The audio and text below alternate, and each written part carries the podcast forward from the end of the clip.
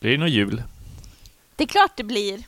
Det vet ju vi. Ehm, vi har ju lyxen att ha ett kontor som eh, är så pass avlångt så att vi kan ses här ibland. Eh, och då kan man ju inte låta bli att julpynta, för de här ljusen behöver vi väl alla i eh, decembermörkret. Mm. Så det är klart det blir jul, men innan dess har vi ju en eh, massa saker att rapportera om och också eh, tipsa om vårt julerbjudande. Mm. Blir man prenumerant på Blankspot nu så kan man välja på tre böcker. Eh, jakten på David om eh, utvecklingen på Afrikas horn. Superaktuellt nu som bakgrund till kriget i Tigray. Eh, sen har vi Kom levande hem också ständigt aktuell säkerhetshandbok som går bra nu i december.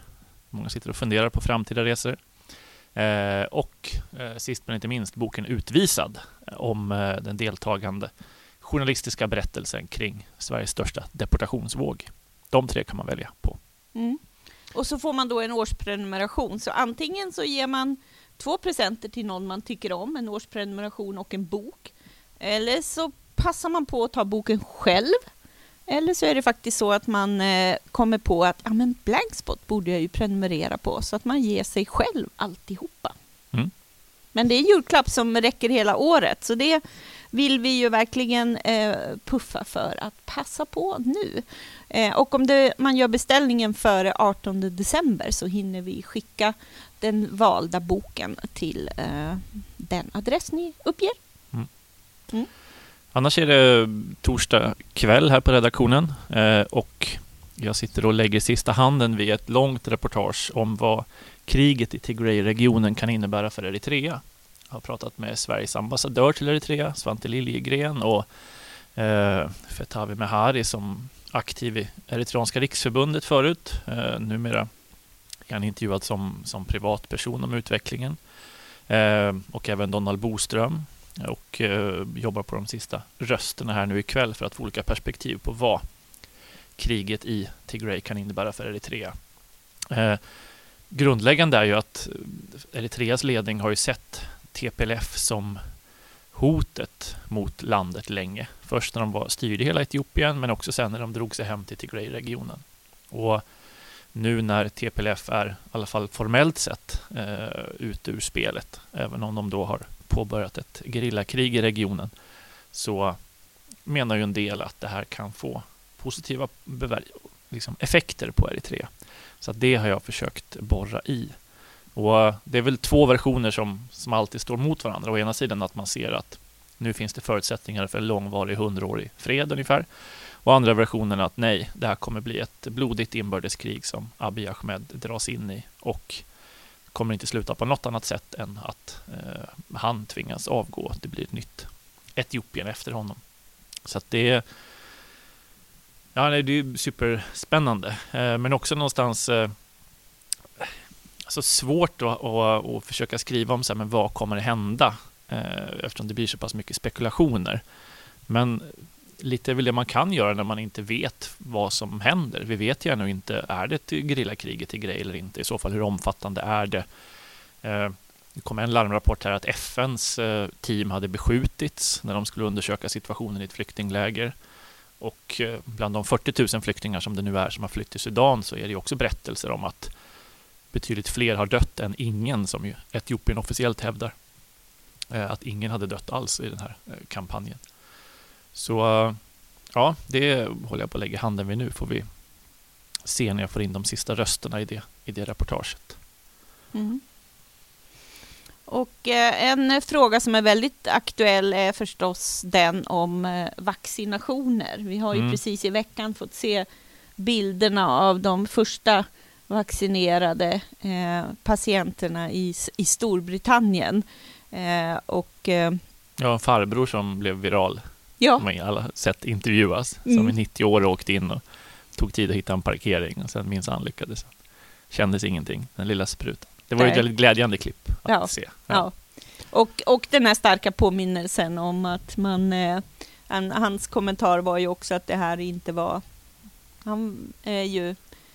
Det här att inte vilja dö och mm. att komma mm. ihåg eh, liksom den här livsgnistan som, som eh, finns med en hela livet, så att säga.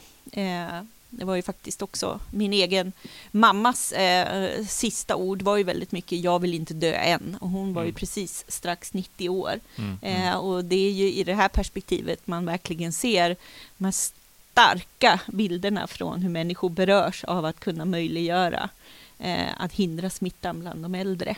Mm. Men vi skrev ju förra veckan eh, om eh, just varför de här antivax-budskapen blir så virala. Och det är ju en fråga som är väldigt eh, intressant att titta på ur desinformationsperspektiv. Och det är också så att vi vet ju sedan första början att hälsoområdet är ju faktiskt den fråga som var störst och först och ett sånt eh, bra exempel från allra, allra första början vad det faktiskt betyder att kunna möta andra än sina närmaste i olika forum för att du kan träffa helt okända personer men som har en sjukdom som du också har eller är orolig för. De här patientföreningarnas liksom, eh, nätverkande online och så. Och, eh, Eh, jag som då har jobbat med digitaliseringen och kurser för alla möjliga yrkesgrupper minns också alla de här första träffarna med olika eh, läkare som mm. just också gav uttryck för eh, om hur man bemöter patienter som kommer med en förförståelse som man har läst sig till. Eh, och hur man kunde se att vissa, för vissa läkare var det ett sånt här gyllene pedagogiskt tillfälle att möta den här patienten och berätta om olikheter i fråga om eh, vad just den här medicinen skulle kunna göra för just dig. Eh, Medan andra kände sig otroligt hindrade i sin yrkesutövning över att behöva sätta sig och googla nästan mm, det mm. första man gjorde för att kunna möta patienten. Och jag tror, för mig är det här sinnebilden av ett perspektiv att i takt med att en skepsis finns mot vaccinationer och i Sverige har vi eh, historier med eh, svininfluensan och också eh, ganska hög, höga röster runt eh, eh, eh livmoderhalscancervaccinet. Mm, mm, mm. Eh, och, och, allt har ju också sin botten i oroliga föräldrar eh, och mm. så. Att det kommer vara så väldigt viktigt att kunna ta sig tiden att bemöta detta. Mm. För den, den nöjde som vaccinerar sig för, för eh, dels tron på metoden men också för folkhälsans skull och så, är ju inte aktiv på nätet. De som mm. är aktiva är ju de som vill driva den här frågan och ifrågasätta eh, eh, vaccinering eh, generellt. Eh, mm. och, och, de är ju otroligt starka eh, på nätet. Och det här kommer ju vara en, ett perspektiv man måste hantera. Jag tycker att mig höra det från första början i liksom, poddkonversationer om vaccinet, mm. så finns det alltid med det där perspektivet också. Mm. Det, det kommer man ju från myndigheters håll behöva hantera. Eh, mm. Men frågan är, det här ska gå ju snabbt och många ska få det på kort tid och man kommer kunna bemöta oroliga eh, frågor som finns runt det. Eh, men det har vi skrivit mer om, just de här väldigt aktiva antivaccinationsrörelserna. Och det som är spännande med dem, och mer i det oroväckande hörnet, är ju att de också finner kraft i den typen av rörelse som eh, klimatskeptiker eller i USA så är de ju nära både vit makt och Qanon-rörelsen och så. Mm. Att det är som att man häller alla konspirationsrörelser i en kittel och så samverkar de på, på ett sätt som är eh, väldigt, väldigt oroväckande. Um, uh, så det är väl en text som vi vill tipsa om och där passar vi också på tipsa om den vaccinationsserie som går på SVT. Jag tror att det andra avsnittet kom nu i veckan. Um, för det här behöver vi förstå att vi kommer se mer av och kommer vara ett klassiskt exempel på digital desinformation. Mm. Mm. En annan aspekt som uh, Linus Elsnen skrev om i, precis idag på Blankspot handlar ju om vaccinets rättvisan kring vaccinet. Mm. Vem som uh, kommer få tillgång till det eller inte. Eh, och där är det ju uppenbarligen så att de rika länderna köp, har köpt upp 50 procent av de tillgängliga vaccindoserna. Och är det egentligen rimligt att vaccinet fördelas efter köpkraft och inte efter behov så är det ju någonstans också ett, ett misslyckande för eh, FN och andra eh, organisationer. Att ska det liksom vara av ren välvilja då som, som vaccinet skänks till, till fattigare länder. Nu ser vi Sydafrika har en uppgång här på en andra våg eh, och eh, man hoppas ju verkligen att det är ett land som kan få tillgång till vaccin innan vintern, eh, alltså vår sommar då, Sydafrikas mm. vinter. Mm. Och andra länder också. I Etiopien så börjar man se att också intensivvårdsplatserna är på väg att ta slut och sjukvårdssystemet börjar bli mer ansträngt. Så det Ja, för annars har man ju pratat om att om antalet smittade har ju eh, förhållandevis, trots liksom eh, orosmoln med, med trånga mm, ja. eh, städer och, och mm. dålig möjlighet med mm, tillgång mm. till vatten ofta och så, mm. eh, att man har varit orolig. Men just eftersom eh, det är ju en sån ung befolkning också, mm, så har man ju ehm, klarat sig bra. Klarat sig bra mm. och så. Mm. Men, eh, och det, sen handlar det ju också om möjligheten, för det pratas ju redan nu att det ju verkligen kommer vara högst tänkbart att eh, arbetsgivare kan ställa krav på vaccinationsintyg och mm. Mm. resebolagen har ju gått ut väldigt liksom, med funderingar kring, kring det här för att kunna erbjuda ett säkrare resande och så. Mm. Så det kommer ju vara vi skrev ju väldigt tidigt om det här med just eh, indelningen av, av invånare i de som har haft sjukdomen och inte och de som är vaccinerade och inte. Mm. Och det är ju det som mm. eh, Linus text mycket lyfter upp eh, mm. nu, aspekten av det, när vaccinet inte kommer kunna ges till alla likvärdigt. Mm. Jag har också lyssnat på en annan podd, Läkare utan gränser, en podcast som heter Uppdrag rädda liv. Och där intervjuas deras vaccinexpert som heter Kate Elder hon menar ju då att vaccinet istället borde delas ut genom de humanitära hjälporganisationerna i världen. Eh, och att det liksom, istället för att stater ska köpa upp det så borde det ha skett genom, genom hjälporganisationer helt enkelt. Hon säger sig, det är en rätt starkt citat, det är ett humanitärt misslyckande om en frisk individ i ett land som Sverige vaccineras före en hälso och sjukvårdsarbetare i ett låginkomstland. Mm. Eh, det smolk i vaccinglädjebägaren. Ja, verkligen, mm. och, och ger eh, perspektiv. Men mm. mm. ja, otroligt spännande perspektiv som behöver diskuteras, för det är så enkelt, liksom, och, och även med tanke på den långa tiden av isolering och vår egen isolering i våra hem och i mm. vår nation mm. och sådär. Det är lätt att tappa de globala perspektiven. Mm. Ju. Verkligen. Ja, vad händer mer i i veckan som kommer. Du har, du har liksom begått debatt hos DN här i, i, igår var det. Du hade en text om eh, ja, mediestödet. Precis. Ja.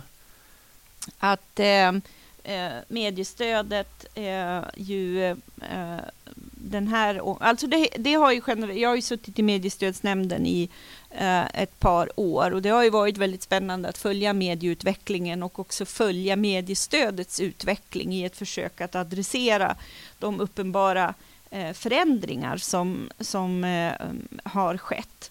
Eh, och där ska man ju påminna sig om att eh, det här systemet ju eh, startades för att säkerställa en mediemångfald när det var ett faktum på 50-60-talet att eh, det kunde finnas kvar en dominerande tidning.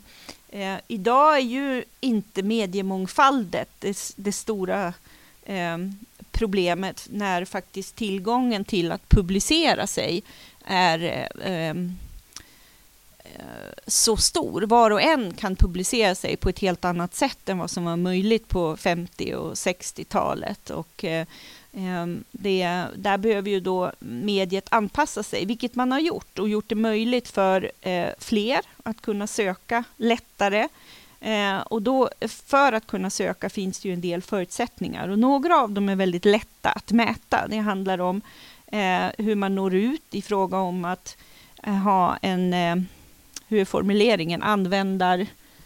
Vad heter de? God 15, användarförankring. Ja, god mm. användarförankring mm. med 1500 eh, personer och ett visst antal tecken som ska produceras eh, per vecka eller i 45 utgåvor under ett år. Och det där är ju eh, sådant som sedan kan mätas. Eh, men sen finns det också i förutsättningarna formuleringar att man ska följa en god medieetisk sed. Eh, och då är det ju intressant att se att eh, jag tror att det totalt var 21 nya medier, varav sex har valt att ställa sig bakom den här frivilliga branschöverenskommelsen bland ett antal svenska medier. Eh, att ställa sig bakom det eh, eh, pressetiska systemet har anslutit sig till det. Eh, och sen eh, har ytterligare 15, de har mer förklarat hur de följer en god medieetisk sed. Och då väcks ju frågan om hur ska det här följas upp? Vad är kontrollpunkterna för det?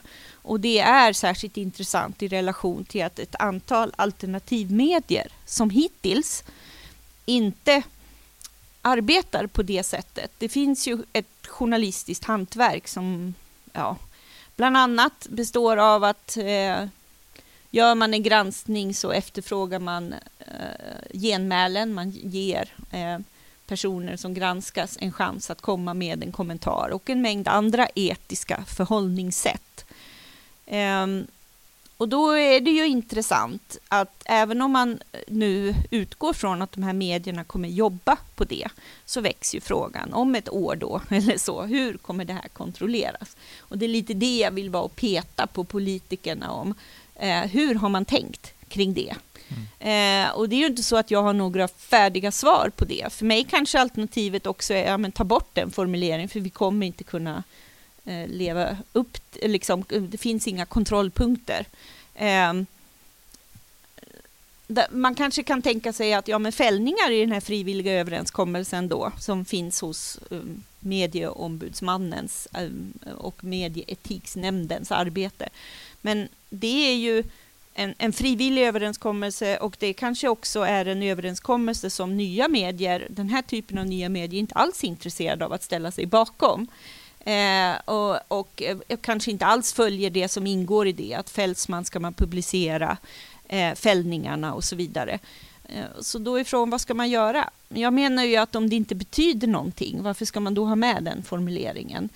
Däremot tycker jag ju att det är den mest spännande frågan att diskutera just nu. Vad skiljer journalistik från allt annat som produceras på nätet? Och vad skiljer eh, en allmän nyhetsbevakning mot eh, opinioner, åsikter och så vidare? Eh, så det där är spännande att vara eh, och peta lite i helt mm, enkelt. Mm. Du fick ju mothugg av eh, Nils Funke efter redan ett halvt dygn eller något sånt där.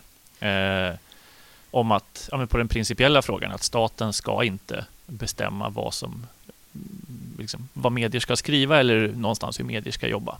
Att det är eh, liksom, börjar staten ta sig de friheterna så, så slutar det i Polen och Ungern eh, scenarion eh, någonstans. Att den här eh, det finns väl en ryggmärgsreflex hos, hos många någonstans att staten ska hålla ett armlängds avstånd från den typen av, eh, av ingrepp.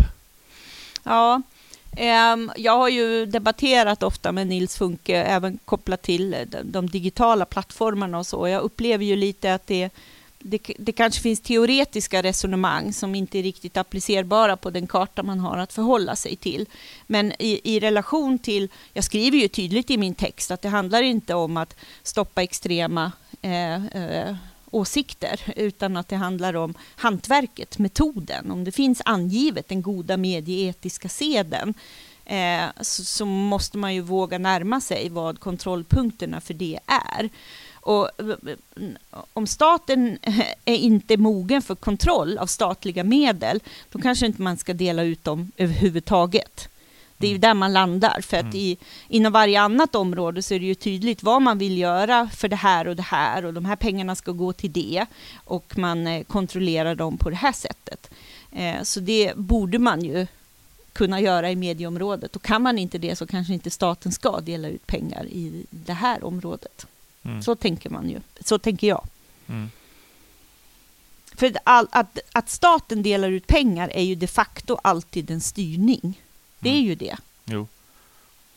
Jo, men sen blir väl styrningen extra stark då om man också sätter upp några former av åsiktsregler och det är det ju inte här. Men även jag kan ju tänka mig att även om man skulle hitta, hitta ett antal regler, okej, okay, så här ska det mätas. Mm. Ja, och sen så kommer det ändå koka ner till, men vad är då eh, ett acceptabelt dold kamera till exempel, eh, vallraffande, eh, jag menar, det finns ju en mängd metoder som man utifrån liksom politisk åsikts eller utgångspunkt kan kritisera. Men det där tycker jag inte var en schysst granskning. Det där mm. tycker jag inte var en schysst mm. metod.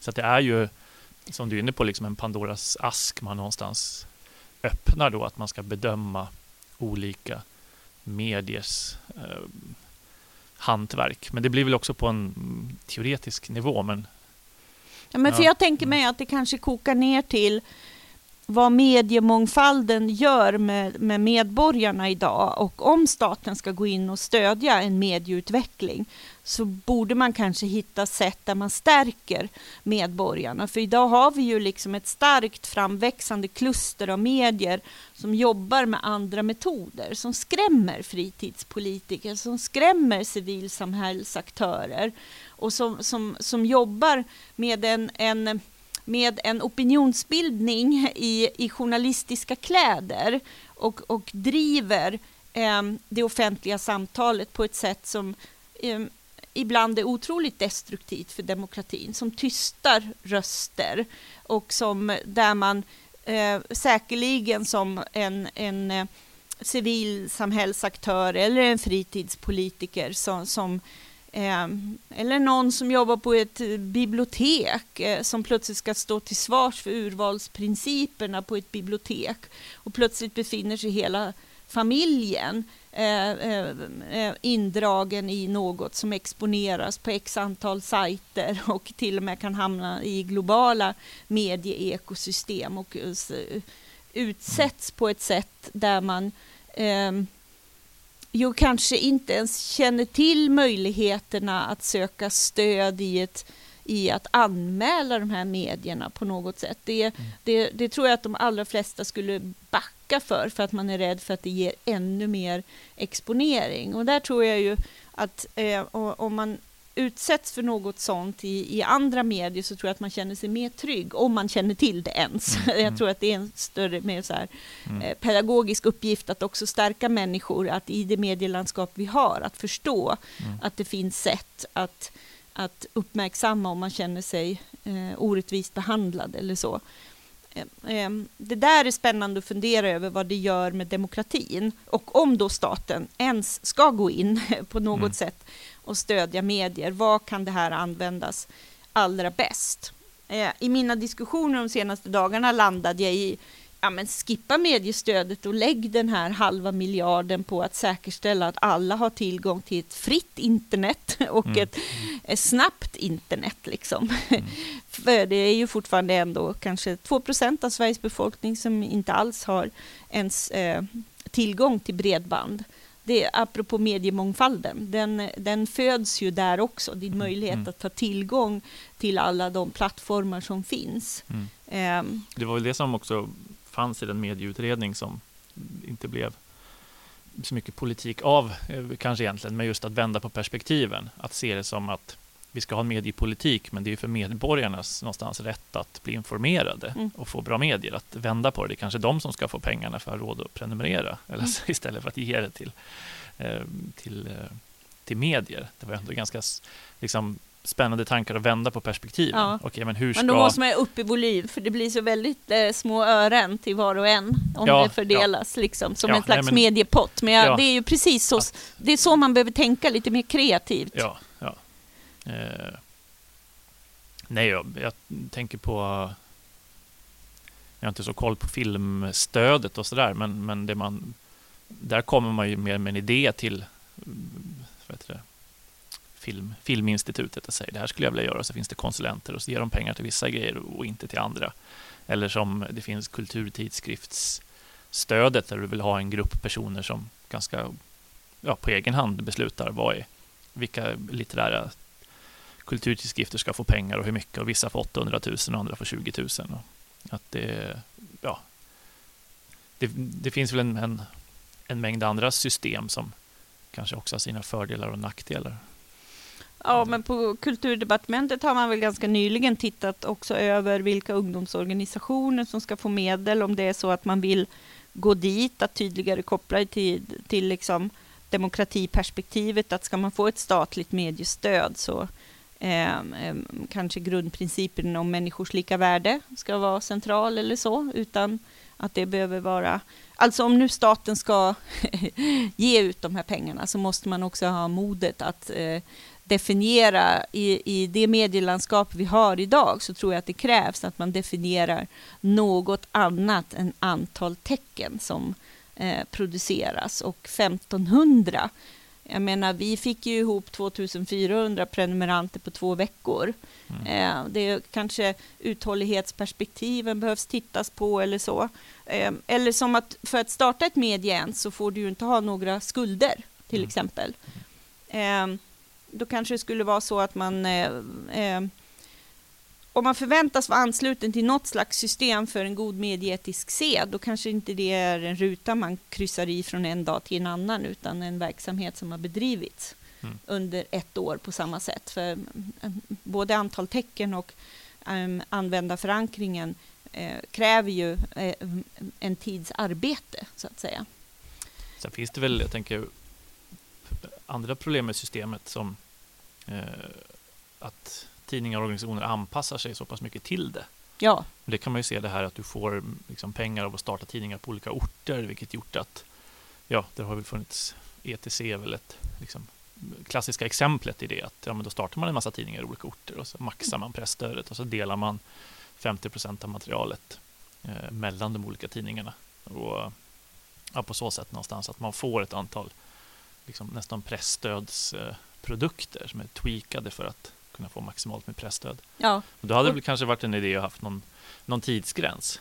Ja, ja du verkligen. Får, du får stöd i två år, liksom. ja. men sen får du inget mer stöd. För det Nej. måste ändå långsiktigt bygga på att publiken vill betala för den här journalistiken. Mm.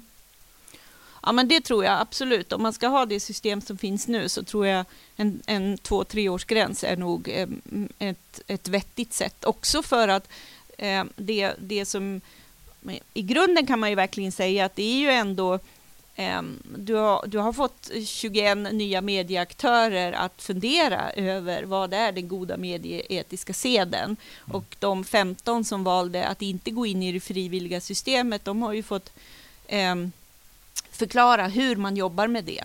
Och det är ju precis det som är spännande för mediebranschen, att att stärka eh, nya medieaktörer. Det är ju till exempel vad Sveriges tidskrifter mm. i sitt eh, kursutbud jobbar väldigt mycket med. Att liksom, eh, informera om vad det ansvariga utgivarskapet innebär och även att stärka eh, Youtubers och hela den här brokiga eh, eh, mediemarknaden nu i att fundera över vad det innebär att vara publicist. Det där är ju mm, viktiga mm. frågor mm. och det är lite det som, som jag vill peka på i, i den här debattartikeln. Men det mm. du är inne på, det är ju verkligen en sån gammal diskussion om mediestödet. Det är ju verkligen någonting som det finns mycket åsikter om eh, mm. hela tiden. Eh, Samtidigt har det ju verkligen funkat. Jag tänker på det här vita fläckarna-stödet. har ju ändå mm. räddat lokaljournalistiken i en mängd svenska kommuner som ja. nu har lokala redaktioner eller lokala reportrar mm. och som annars inte